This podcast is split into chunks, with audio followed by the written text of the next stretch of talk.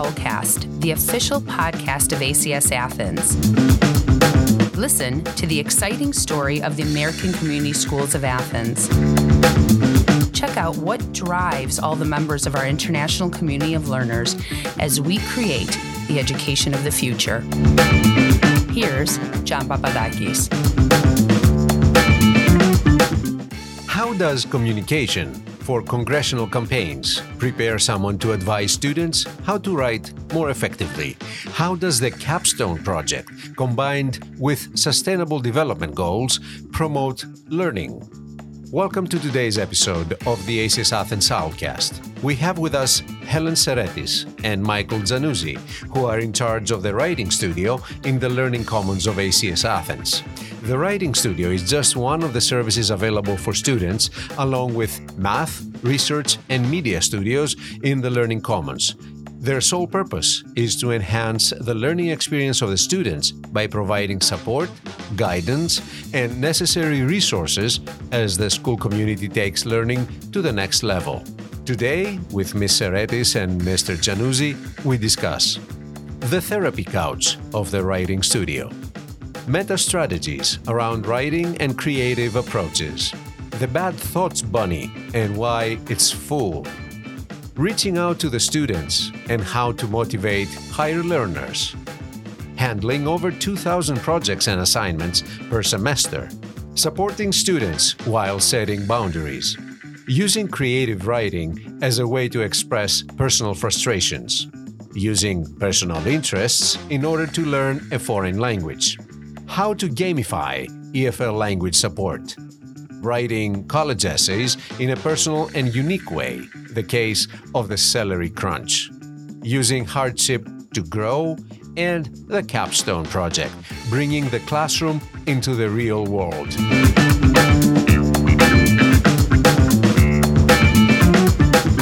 Both of your capacities and activity in the school are designed to provide needed support to the students. How does a counseling psychologist with specialization in family therapy and a political scientist lead the team that bolsters the writing abilities of students?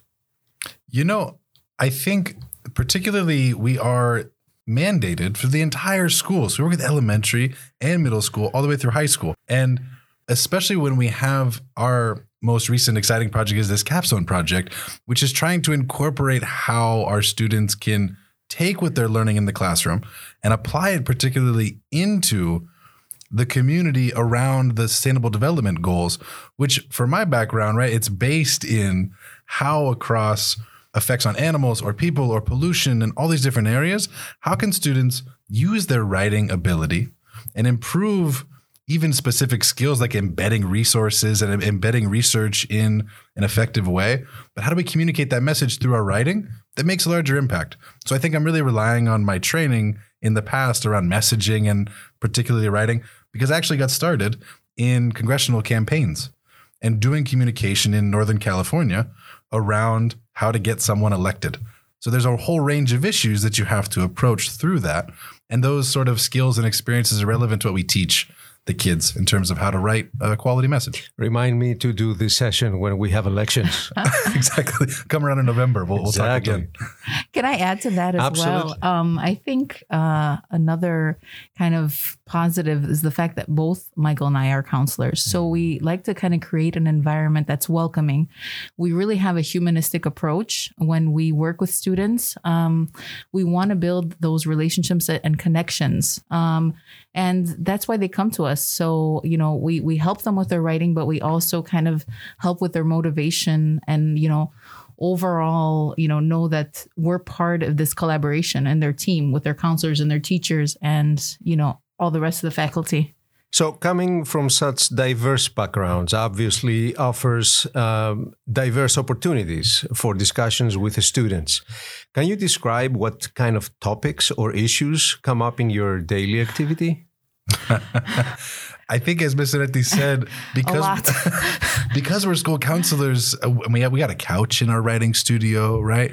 People, students have told us that it's like a it's like a therapy room So when it covers what topics come in, you can't even predict it. You couldn't even imagine what comes in. Yes. We got academics. We also have relationships. We have the insider scoop around what's going on, even behind the scenes around student relationships, because they come to us and because we work one on one, we're able to develop that deep rapport with them, right? And they can come in. There's not a grade that we're giving them. We're giving them skills and we're working on particular assignments. So I think that that relationship does help. But what we get in in general is uh, particular assignments and how they're even psychologically working through it and what their plan is, what their approach is towards. So we teach a lot of, I would say, like meta strategies mm-hmm. around writing and how to approach it from their sort of psychology and time management and organization. So we cover a lot of those kind of softer skills in tandem with the harder writing academic skills. Yeah. And if we do see a kid that's kind of, you know, come in, we've created this thing called the Bad Thoughts Bunny. We have. what, what's that? Which again? it's a jar where students can write down their thoughts uh, and their feelings about something that's kind of overwhelming them at the moment and kind of giving them writer's block or just overall kind of affecting their day. So we just give them the opportunity to like put stuff down and it's anonymous and confidential. So, and, and it's full. Yeah, all the time. so we have students coming in and just getting that out of them allows them to open up, be a little more available. And Miss Seretis actually has a bunny. So next to it, we have a picture of her bunny, and it's become this kind of cult following. When the kids come in, they know where to find the bad thoughts bunny. You, should start charging for this kind of service. So uh, you mentioned before that you don't give grades, mm-hmm. right? And as we probably all know, you know, giving grades is one more item of motivation for the students. So how does a student get assigned to come to the writing studio? Can someone come on their own? Uh, do you invite? What's the mechanism? Our our main mechanism, there's multiple ones. The one we began last year was because we're part of the Learning Commons where we have the math studio and the library and the media studio and the writing studio. So we have is the and the research studio. and the research writing and research studio, and we have this Learning Commons reaches out where we particularly look at map scores and we use uh, identify the lowest percentile and the highest achieving percentile. And we then reach out directly to teachers with our sort of data driven findings to ask them to set up students to come in and set up workshops and to especially for the higher learners how do you push them? How do you motivate them? Because at acs a lot of our students are incredibly ambitious and they have high aspirations for where they go to university what they want to do in their careers. And so we don't want to stagnate and allow kids to be bored in their classes. So we really want to focus on engaging that higher level. So we have this protocol that reaches out um, to the classroom teachers. At least that that's one way. But they can also sign up individually. Mm-hmm. Um, and we we go to advisories, um, so the students get to know us there, and through Capstone. I feel like our you know increasing our visibility overall, um, and letting everyone know what we do. We have a lot of walk ins. Um, we also have a weekly counseling meeting where we communicate with the counselors about the status of college essay, personal statements. So, you know, keeping kind of open communication, I think, is key with everyone. And, and to give you an idea of the, the numbers, right? So we've seen so far this semester 2,000 different students. So that's 30 minutes at a time because that's how long it takes for well, 2000 presences 2000 presences 2000 assignments right. worked on yeah, yeah. not 2000 students because yeah. we have 1100 but so you have some repetition in the who you work with yeah. but we track it in 30 minute increments because that we're able to go through an assignment there right. so we have really high traffic and we're, we're proud of this uh, Ms. Seretis, uh, this year you're assigned in the writing studio, but your professional expertise is student counseling and academic advising.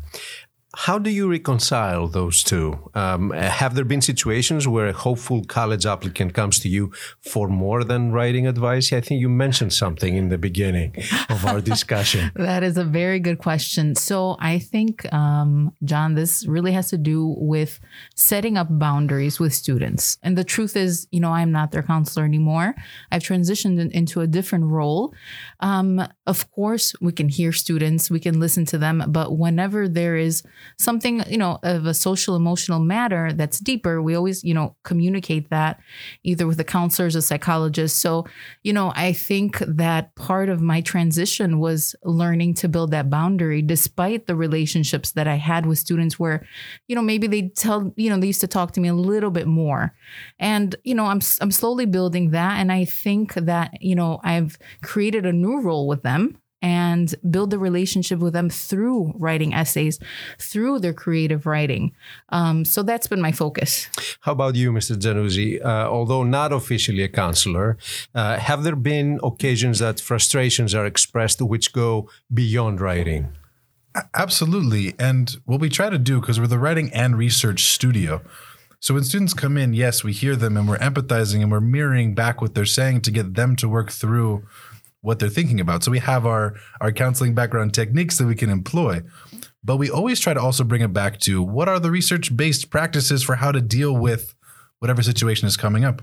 If they have, we have uh, frequent flyers, let's say, who come in and they're constantly behind or they're over anxious or they're stressed about assignments coming up. We have resources ready and organized to say, here's three best practices or proven strategies. Why don't you try these out? We even had students who do writing exercises in reflection, right? So, how do we use writing to directly approach and address whatever situation I might be dealing with? So, um, yeah, we can kind of use the counselor tools in combination with the the writing, writing and, and, research tools, right? Mm-hmm. So, kind of getting the the trifecta. Anything that's useful. Anything that's useful.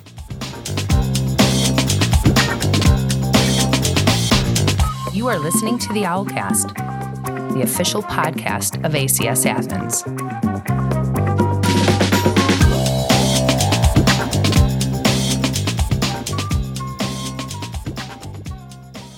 From your individual, professional, or even personal experience, what is the best advice for a student with English as a foreign language?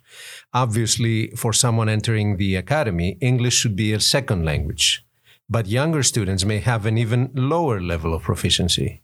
I can talk about this one because I I had lived in China previously teaching this the, the, these students uh, and in Italy and in the US so kind of seeing the the broad range. The best way is how do you make it connect right with their interests in terms of studying? And how do you get them to not to to reach to mastery? So we don't want them to just do exercises. We want them to fully comprehend a topic. And what's a really cool program that we run the last three years that actually began as an EFL support and has extended all the way through the entire sixth grade regular language arts. But it's particularly useful for EFL. It's called No Red Ink. And what we're doing is it's a tool that, first of all, sets up where kids sign up and then they choose pop culture interests. They're choosing musicians and artists. And so then the characters, Harry Potter or The Rock, right? They're in the examples. So The Rock dances at midnight down the street, and they have to identify the verbs. We've they've brought it up that they love seeing their what they're interested in in their examples. And the other piece I'll say about that is how to help the EFL students. It's really having data for them so that they can get the feedback directly. They have their accounts, so they're able to follow, and they're all digital natives so they can naturally work with this. So as they go, if they get stuck, they can actually be given notification. This is the area you're stuck on. Here's an interactive tutorial. Here's a specific one page lesson on how you can approach it. So getting this constant feedback and the program is focused on mastery and they it's gamified. So they're able to see when they achieve. So it's also for EFL in particular, it's about that motivation, the belief that they can actually achieve and find progress to ESL, to um, English language classrooms and beyond. Mm-hmm. So I think using this data and using these programs and having studios that then partner with teachers to be directly in the classroom and provide that that background support and give students that information um, has been really great. We've received incredible feedback so far from those EFL kids. Mm-hmm. You you touched upon a very important point, which is cultural diversity. You're bringing up cultural icons so people connect what happens if the other person doesn't have that icon like the rock mm-hmm. or harry potter in their you know collective memory how do you approach these people have you gone out of your way to see what a student from indonesia or from china or from even greece absolutely what at least on that program they can type in anyone they want. There you go. So we sit and we brainstorm, and in the beginning of the year, we go to every classroom. And so we sit there and work with the kids, each one, and we get that excitement level pumped up. And then when the kids realize they can type in anyone they want, particularly could be a poet that they know of, or like you said, it could be a certain movie star in a different country, right? And their eyes light up. So that's an incredible thing to add to that multicultural sort of campus that we try to strive for. And I think kind of just also paying attention. I mean, working at an international school, and I work previously with ESL students too, is, is really listening and paying attention, asking them questions about their heroes, their cartoon characters. You know, how are they different than ours? So that's really important too. Mm-hmm. You both have read college essays from students that may be too eager to get admitted in the university of choice and others too reluctant to commit. Are there statements from students that have stood out for you, memorable or funny, that you may use as examples for others to either adopt or avoid? There's one student in particular that she's an incredible writer.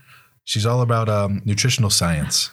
And the one that sticks out is she progresses through, she remembers um, eating celery sticks while she hears the crunch of other students' Doritos. And then she grows older. She's 17 and she's looking at the organic peanut butter looking for a particular chemical and then she frowns that it's not there and she goes down the aisle. So she's bringing this very descriptive language to nutritional science but showing her progression of how much detail that she spends and the just the specific the specificity of those labels on uh, this really makes you smile when you read it and that will translate over. How would this translate to a college acceptance counselor they would love it. They would love it. They would love it. It's personal. And it's, it's, unique. It's unique. Yes. Absolutely. And it, it flows because she makes a connection. You can't just have one mention of Doritos or peanut butter. And then she, you connect it in because she started a blog as well. So she does cooking and she shares it. So it's all a part of this connected narrative that she's created. And, and just a disclaimer: we're not endorsing any product in this uh, podcast. How about you, Ms. Aretes? I would say a lot of students that really embrace their, you know, vulnerability and kind of turn it into courage and strength, I see a lot of positives overall in their essays. And, you know, um, it's a challenge for students that are kind of unable to go there or sometimes you know how do we encourage them to do that? But i think those types of students also help to encourage others to kind of to open up and and you know discuss about how they came from point a to point b whether it was from maybe being bullied and mm-hmm. you know who kind of helped them there? How did they gain that inner strength to kind of help themselves work through that issue and that problem and then become even stronger and more resilient? So i think those students stick out the most to me uh, the ones that are willing to use maybe a hardship um, is a process of growth the Capstone project is about bringing the academic classroom work into the real world and having students begin to transition from their final two years to customize their academic efforts according to their future goals.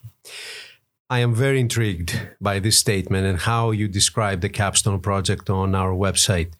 Um, can you explain how the idea came about and how students benefit? Who, who's involved? This is a really exciting project. I think it's our, our most um, energizing space this year because it's new. Last year, because of COVID, it was a mini capstone. So it was it was shortened down in terms of the length and the requirements. This year, um, the 10th grade students have advisory in the second semester. So the first semester, how do we start the process of getting the students started? So that's where the writing studio came in. And in partnership with the principal, and with all the counselors and advisory and the writing studio. So you have this cross section of departments. And really, the main goal is to get students to connect the sustainable development goals. What personal connection do they have to these? And researching them further. Then looking at their career aspirations and their college paths and trying to find how do those two aspirations of what they'd like to work on in the future blend into a more specific area of research. And what we're doing now, we can talk about the so what is really exciting this year, the other extension piece is the showcase at the end of second semester.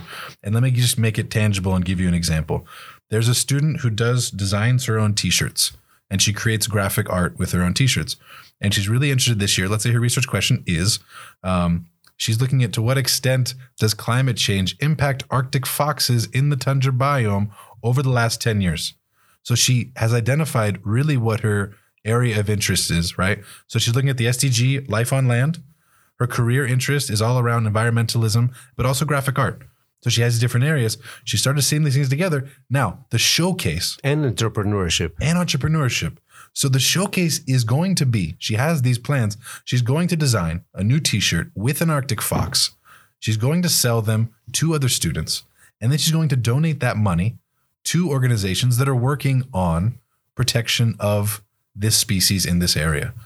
So we're really getting kids and then talk about college essays. Now we have stories to tell of projects and development, but this is the intersection and and reach beyond the classroom that we're really excited about for all 119 10th grade students. So everyone's going to have their own diverse research question and, and set. Yeah. And, you know, we've had kids ask us today, like I had a student today ask, you know, where are we going with this? Like, what is really the purpose? Because right now they're not being graded, but I truly see that they are inspired. Like they are, they want to know. Like I have a student that today she was looking at, um, you know, criminals that were imprisoned and how um, are the interventions that they had in jail, how will that help them later not to reoffend? So we have some really unique and interesting questions coming up and we see kids are really motivated to continue this, despite the fact that they're not getting a grade. So I feel, you mm-hmm. know, you know, we're kind of really working hard with we're doing theater presentations, we're doing little Kahoots with little right. prizes going on. Um, these are some of the new things that we're doing to kind of create a little bit more enthusiasm from the project from from the get go. Absolutely. And just to give one more example, there's a girl who knows she wants to study in France. She has her family is part French, and she also knows that she wants to do something with marketing. So she's looking at marketing campaigns in supermarkets, and then she's also thinking about next year and the year after when I do my additional research projects in other classes, other IB courses for extended essays or internal assessments. She then knows she's going to focus on other areas within marketing. And she's going to look at other areas within the French industries. Could be restaurants today, and could be looking at um, like salons um, for other research projects. And then when you come to 12th grade, you're going to have this connected story already naturally. So they're in 10th grade, so they're at this turning point. And we want to catch them, give them these great research skills that are directly relevant to their next two years. So that's what we hope builds that really strong foundation so they have success. Uh, it's very clear to me that the writing studio is a unique service every school should provide. In some countries, including Greece, uh, this kind of support is provided almost exclusively and extensively by external tutoring houses, where students seek language support, advice, guidance with the sole purpose of attaining higher grades and a best chance to enter their university of choice. Some parents may even appear to be surprised that such a tutoring service is not required outside of our school. Could you share any feedback you've had from parents about the benefit they see from the writing studio support to their children. I met this year in the very beginning with parents, as we always do. And what they're really happy about is the one on one nature. So we can really deep dive and the fact that we have an expertise, not just in for 12th graders and only in research and this high academic skills, but we're working with the seventh graders on simply making a thesis statement or how to take notes on Tangerine, or how to review the themes of The Outsider. So it's really wide ranging. And I think parents appreciate that we're with them and following them. It's like we get to be their teachers every year. Mm-hmm. We follow them, we know them. So we know where their deficits are, we know where their strengths are. And from what I've heard, this is um, the greatest strength that we're with them over the years. Ms. Aretis, Mr. Zanuzzi, thank you so much for being with us. Thank you very Thank much. Thank you. You are listening to the Owlcast, the official podcast of ACS Athens. Make sure you subscribe to the Owlcast on Google Podcast, Spotify, and Apple Podcasts. This has been a production of the ACS Athens Media Studio.